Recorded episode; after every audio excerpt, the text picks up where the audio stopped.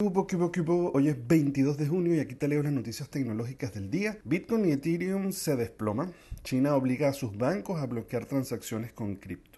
Bitcoin, Ethereum y otras muchas criptodivisas están cayendo en picada en las últimas horas y la razón se cree que tiene que ver con China nuevamente. El Banco Popular de China, que controla las políticas monetarias del país, ha exigido que los bancos no ofrezcan productos ni servicios dirigidos a transacciones con criptodivisas. La nueva medida ha hecho que los valores de diversas criptos se desplomen. La caída se ha contagiado a prácticamente todas las criptomonedas y solo las stablecoins como Tether o USDC se mantienen más o menos a salvo por su relación uno a uno con el dólar. Como explica Coindesk, las declaraciones del Banco Popular China no son nuevas y vuelve a ser una confirmación de las medidas que ya habían comenzado a tomarse hace tiempo. Según el Global Times, la provincia de Xinjiang en el sudoeste de China vio como varias minas de Bitcoin cerraron sus puertas el pasado domingo. Se estima que el hecho, el 90% de la actividad minera acabará desapareciendo a corto plazo, algo que podría tener un efecto aún más notable en el futuro inmediato de esta criptodivisa. El punto es que China no es la primera vez que hace este tipo de movimientos, eh, van y vienen en cierta forma manipulando el mercado directa o indirectamente. Esto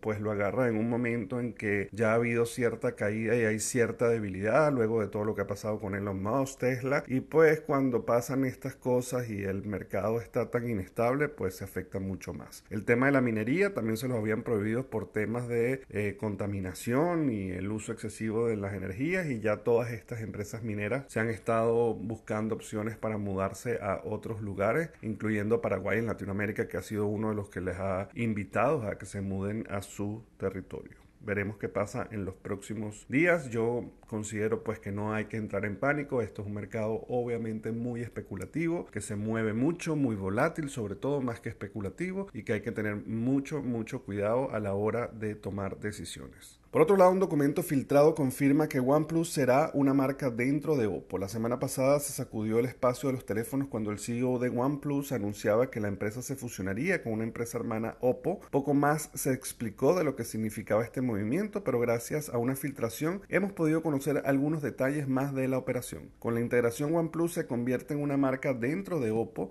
sin embargo seguirá fusionado como entidad independiente. Se puede leer en el documento interno filtrado de la compañía, por lo que seguiremos viendo productos de la marca OnePlus. El documento subraya también que había dado a entender cuando decidieron fusionar sus respectivos equipos de investigación y desarrollo que con la función tendrían más recursos disponibles para crear productos aún mejores y más eficientes. Durante este año ya ha habido ciertos elementos similares entre algunos productos de las dos marcas, pero todavía está por ver cómo van a ser sus próximos pasos. Ya lo comentamos hace unos días, definitivamente esto es un gran avance para los consumidores que veremos ahora productos cada vez mejores y mejores. Y por otro lado pondrá a temblar a los grandes que ya están en una situación un poco cómoda. Bueno señores, muchísimas gracias. Me pueden conseguir en todas las redes sociales como arroba el circuito y se pueden suscribir al canal de YouTube y de Spotify para recibir estas notificaciones todos los días. Nos vemos mañana. Bye bye.